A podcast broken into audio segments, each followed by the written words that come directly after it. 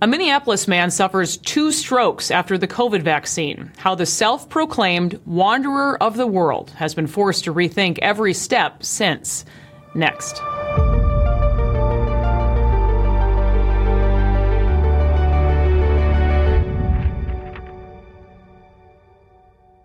Cain Pence is my guest. Cain, thank you so much for being here and for sharing your story. Thank you, Liz. Really appreciate your work and that you're willing to tell stories a lot of the traditional media does not tell. Well, gosh, I'll be honest. I wish this was a story I didn't have to. I know your life has changed considerably in just a few years, but take us back. You have such an interesting backstory. You're not only a world traveler, but a writer as well. Just give us some of your history. Well, I'm a 5th-generation Minnesotan. My mom was one of 11. My dad, quite the character. They're both gone now, but they met in Dinkytown. My dad was actually out of federal prison. He had been a left-wing anti-war activist for 10 years, so a lot of the interest in politics came from him. He reformed his ways. He became very conservative, but when he met my mother in Dinkytown, he was in his 30s and washing dishes, so she told him, you have a son now, you have to make something of yourself. So he decided to become a doctor. He went to college, medical school. He might very well be one of the oldest convicted felons to have ever graduated from medical school. It's kind of an interesting story. So we grew up very poor in southeast Minneapolis by the railroad tracks. And my great hobby as a kid was always hopping trains and wondering where those railroad tracks went. And I don't think of Minneapolis as the city of lakes because there aren't any lakes on the east side of Minneapolis. It was the railroad tracks and the river. And my dad made me memorize all 50 states and their capitals. And as a boy, I said, I'm going to go see those all 50 states, all their capitals. And I ended up growing up, going to Georgetown where I was a political theory major. And instead of being a lawyer or a lobbyist, I had this idea my senior year of college to go visit every congressional district and the insular territories.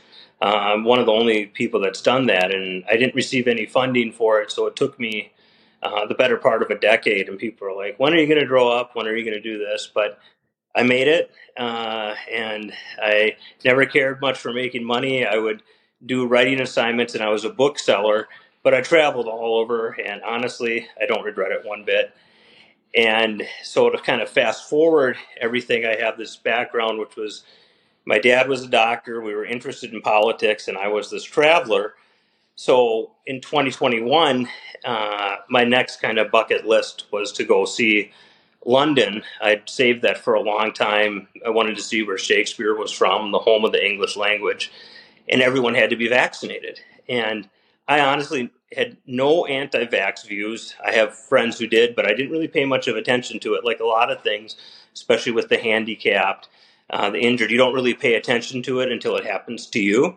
Yeah, so this is a trip to London on your list. It's really just incredible how many places you have been. But I understand that you almost have an immediate reaction to the first vaccine, Cain. Yep, that's right. I thought the doctors were the good guys, and I signed up. I went to Hennepin County Medical Center. There was a long line. And I also kind of, as a patriot, a man who loves America, I will admit I kind of bought a little bit. I drank a little bit of the Kool-Aid when they were like, if you're a patriot, get vaccinated. It's your duty. I didn't want to be a carrier. And so I signed up. I didn't think anything of it. I was living on Hennepin Avenue, like I said, selling books, doing some writing projects, getting ready to travel to London. And the next day, my left arm, thank you, Dr. Fauci, I like to say, the next day, my left arm started shaking in a way it's never shaken before. And I have diabetes. I've had diabetes my whole adult life. I've never had that happen to it. And when I called the number and talked to them, they said, well, are you having trouble breathing? And I said, no, I'm not having trouble breathing, but this is a pretty major reaction because my arm went crazy. And they're like, oh, you'll be okay. So the next day, my leg started shaking convulsively. Again, this has never happened to me before. I never spent a single night of my life in the hospital. I walked 5 miles a day. I don't drink. I don't smoke. I never done illegal drugs. So the day before all this, I got the vaccine. Crazy to think maybe the vaccine had something to do with it. The third day after I got it, my left side of my face stopped working and I couldn't speak. So an old girlfriend of mine's like, you got to go in. And now I'm just going to be completely honest to you as a journalist, writer type. We went into Abbott Northwestern, which is a pretty well-regarded medical facility.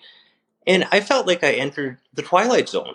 The emergency room was completely and totally packed. This is April of 2021. So the vaccine is out for maybe 3 months. It was packed. And I said, you know, what's going on? And the person said, all these people are here because they're saying they're having reactions to the vaccine. And I'm stopping here and thinking, well, that's exactly why I'm here. And people, their arm, you know, they seemed like they were shaking, their neck, they just seemed like they were in a lot of confusion and pain. And it was, like I said, the Twilight Zone. So they put me to the head of the line because obviously I couldn't speak well. I was having a stroke. They did the MRI. They saw that. And I said, how is this not related to what happened to me? And they said, well, we're not saying anything bad about the vaccine. So literally you go outside in the street, somebody shoots you and you come into the hospital and they say, well, we're not going to say it was a gunshot. Let's say it was something else. Maybe it's high cholesterol.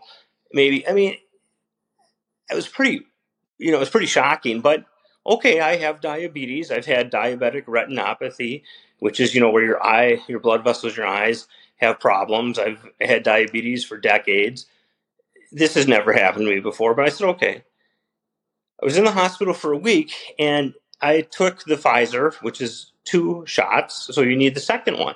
In order to travel to Europe, in order to get on a plane at that time, they wouldn't let you do anything like that unless you had both vaccinations. So I said, am I supposed to take the second shot here?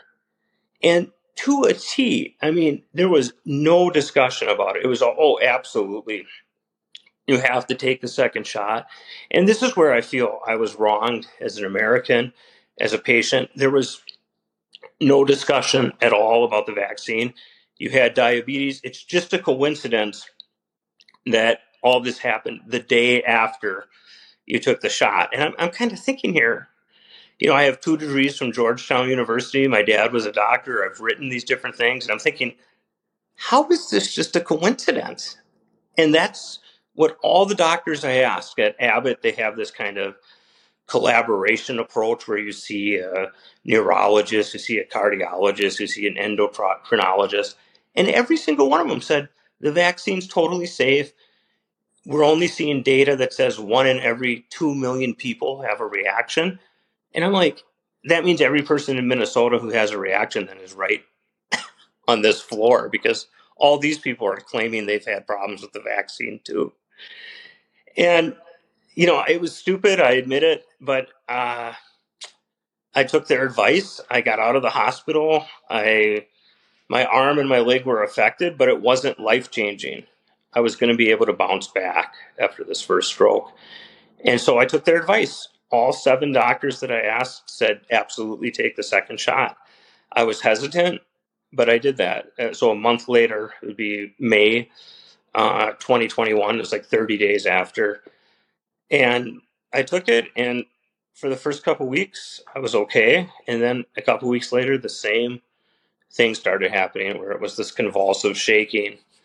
And it was like a week after that, a friend took me out to Lake Independence, and I stood up and got out of the lake. And it's one of those moments where, you know, your life is never going to be the same. My entire left side stopped working, the face, my shoulder, my arm. It's been almost 3 years. And every day I try and do some kind of therapy, and thank God I've been able to walk again, but I was in a wheelchair for 8 months, a nursing home for 14 months, a group home for 16 months. And none of those doctors, none of the people I talked to, none of them admitted at all that the vaccine had something to do with it. When I was in the nursing home, they have doctors come and see you. And I had a good conversation with this one doctor, and he didn't really seem too sold on it. And then it turned out, by strange coincidence, we both were graduates of Georgetown, and all of a sudden he listened to me. like really great medical ethics there. You listen to me because we went to the same alma mater. And he did. It's hard to even wrap your head around all of this. I think, Cain, for anybody who hears your story, I mean, you're told that you'll never even walk again right. after your second stroke. So it's remarkable how far you have come.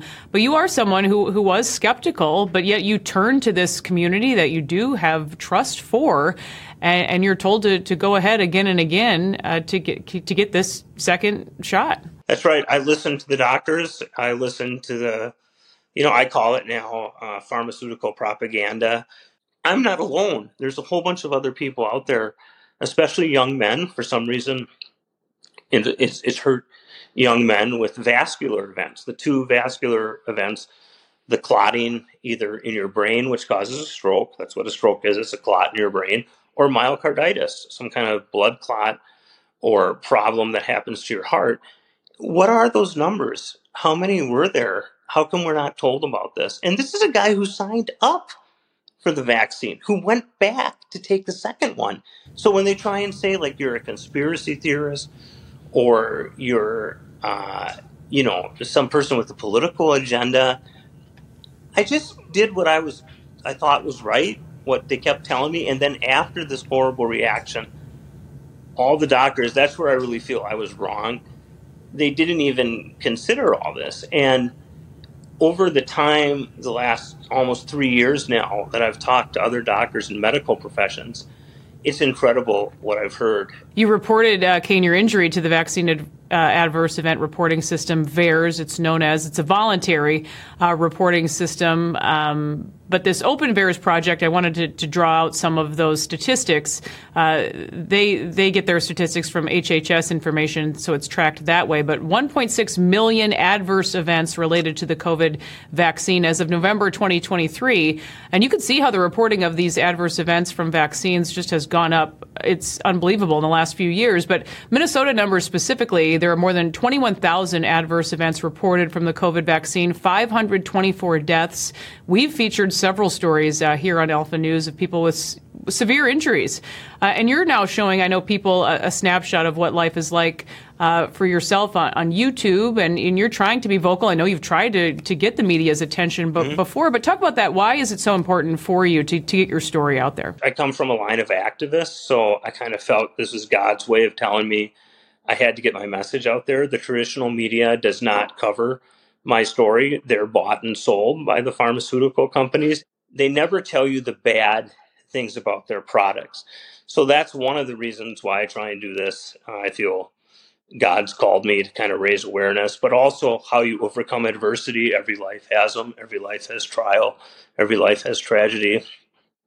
It doesn't have to be something like this. It could be the loss of a child. It could be, something horrible, a school shooting, whatever. Every life has to overcome difficulties. In every life, you have to find meaning in those tragedies. And you have to find that that's the way the Spirit, God, speaks to you, makes you want to grow as a person. If that makes sense. I don't say that superficially. Yeah, absolutely. And I'm curious, too, what your thought is. How do you think history is going to look back on this time, a time when vaccines are being forced on so many, the censoring, the lies, and then people like you who've been cast aside after all of this? Liz, that's one of the reasons people like you ask good questions. And it's a really good thing when you say history, because let me just give you two quick examples.